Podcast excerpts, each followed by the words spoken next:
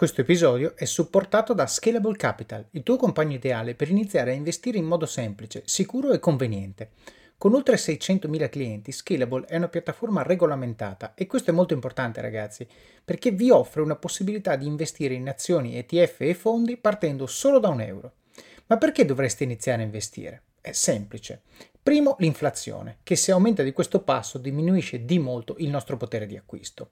Secondo, se pensate oggi che la pensione che avrete quando ci andate a 80 e passa anni vi permetterà di sostenere lo stile di vita che avete, vi faccio tanti auguri. E il terzo, per chi ne ha i figli. Io ad esempio ho un fondo per le mie bambine, piani di accumulo per me, investimenti diversificati per obiettivi che hanno orizzonti temporali diversi.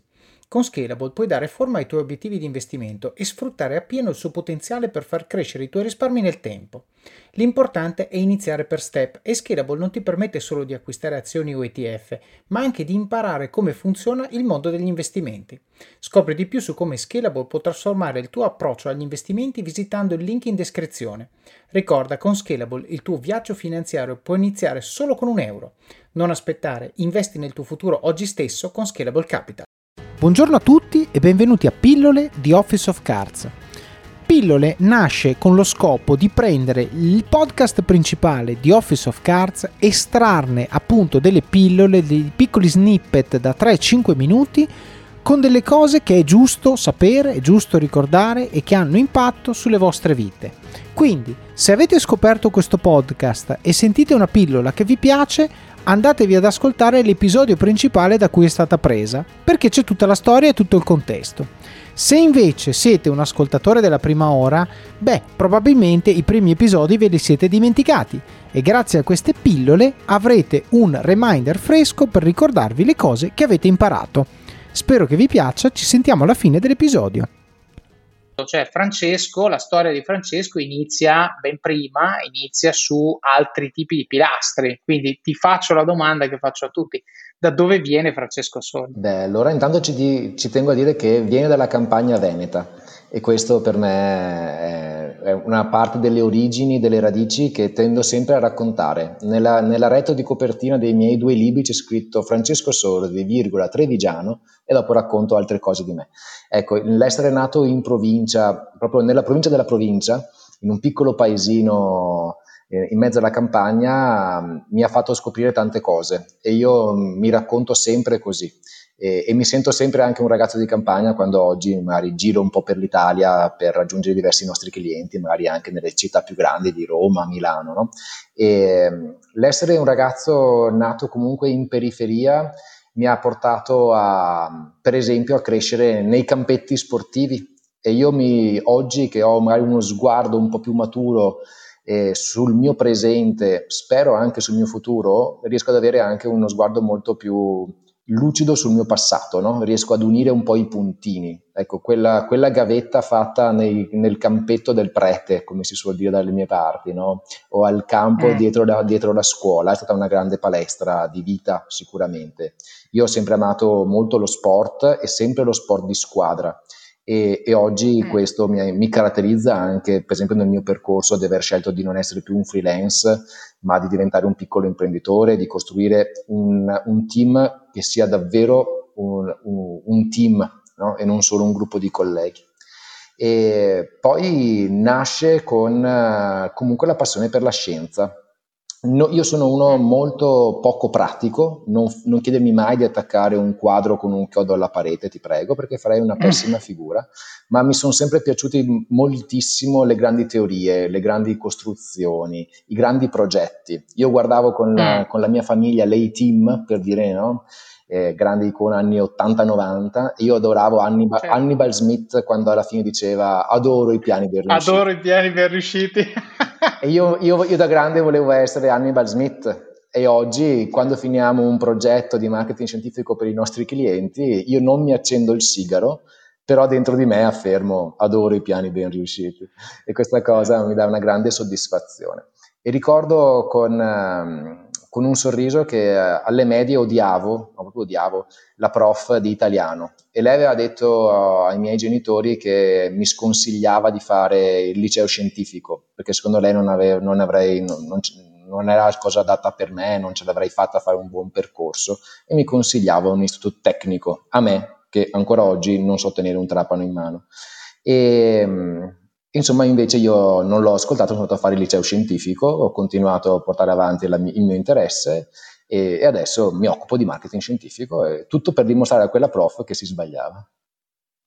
Tutto, esatto, solo per questo. Anch'io ho avuto, in realtà, sì, adesso lo racconto fra un secondo, perché il rapporto con le prof di italiano, anche il mio, è stato abbastanza tribolato, perché alla fine, questo, tra l'altro, questa per me è una lezione di vita, adesso lo racconto, poi voglio tornare sul discorso dello sport di cui parlavi prima. Io ho sempre avuto nella mia vita, dal maestro delle elementari, poi le medie per me sono state una parentesi abbastanza rapida, non ricordo particolari episodi, e poi le superiori con appunto la professoressa di italiano, sono stato caratterizzato dal commento "al potenziale ma non si applica", ok? In varie salse, certo. Ma questo è. E quindi ti penalizzo. Ok, e io sostanzialmente ho avuto una reazione di ribellione, perché dico: scusami, se il compito è fatto bene, adesso a prescindere dal fatto che potrei far meglio, ignora qual è la mia scala. La scala da 0 a 10 non deve essere tarata sull'individuo, la scala è da 0 a 10 e piazzi il mio lavoro sulla scala da 0 a 10. Non che il mio 10 può essere meglio del 10 di un altro, perché se fai così mi devi dare 15. Io ragionavo così, ok? E per moltissimi anni io ho vissuto questa un po' come l'hai detta tu, cioè con uno spirito di ribellione, con uno spirito di anche quasi di essere perseguitato, no? Visto abbiamo parlato di Copernico, caccia alle streghe, ce l'ha con me, m'ha preso di mira, e questo mi ha spinto a impegnarmi di meno. È una riflessione che ho fatto poi quando mi sono laureato. Il primo libro che ho comprato quando mi sono laureato è stato Il piacere di d'Annunzio, il primissimo, mi ho laureato in ingegneria, perché ho detto, credo che per effetto, questo però a 24 anni, certo. Credo che per effetto del fatto che ho preso in odio la persona, ho lasciato indietro cose di cui mi pentirò. Questo è stato il pensiero che ho fatto, e quindi mi sono fatto praticamente il programma del triennio dello scientifico per gli affari miei. La sera sono partito dal piacere di d'Annunzio, perché ricordavo che sarebbe stata una cosa relativamente facile da approfondire, ma poi mi sono letto tutta la Divina Commedia, mi sono letto Foscolo, mi sono letto Leopardi, e studiandola come se il giorno dopo avessi avuto il compito in classe, però l'ho fatto questa volta per diletto. La morale che voglio condividere con chi ascolta è: occhio a far influenzare le vostre decisioni relativamente a cosa fate dal contesto che c'è intorno, relativamente a quello che gli altri pensano di voi in quel momento, relativamente alla cosa che state facendo, perché può essere che la vostra reazione di disgusto per una materia, nel mio caso la letteratura italiana, derivi dal disgusto per la persona che ve la impone e non dal disgusto per la materia in quanto tale. Infatti io la letteratura italiana la adoro, nonché, voglio dire, l'ho studiata, ma non che la filosofia, cioè ho recuperato un sacco di roba che alle superiori guardavo di striscio, perché avevo avversione per un po' il senso di imposizione e un po' la persona che me la imponeva. Bene, come avete sentito, questa pillola da sola vive, però ovviamente è parte di una storia che abbiamo raccontato nell'episodio principale. Vi consiglio quindi di andarlo a sentire per avere tutto il contesto che ci ha portati a dire questa frase, e poi soprattutto per sapere come va a finire e cosa succede dopo.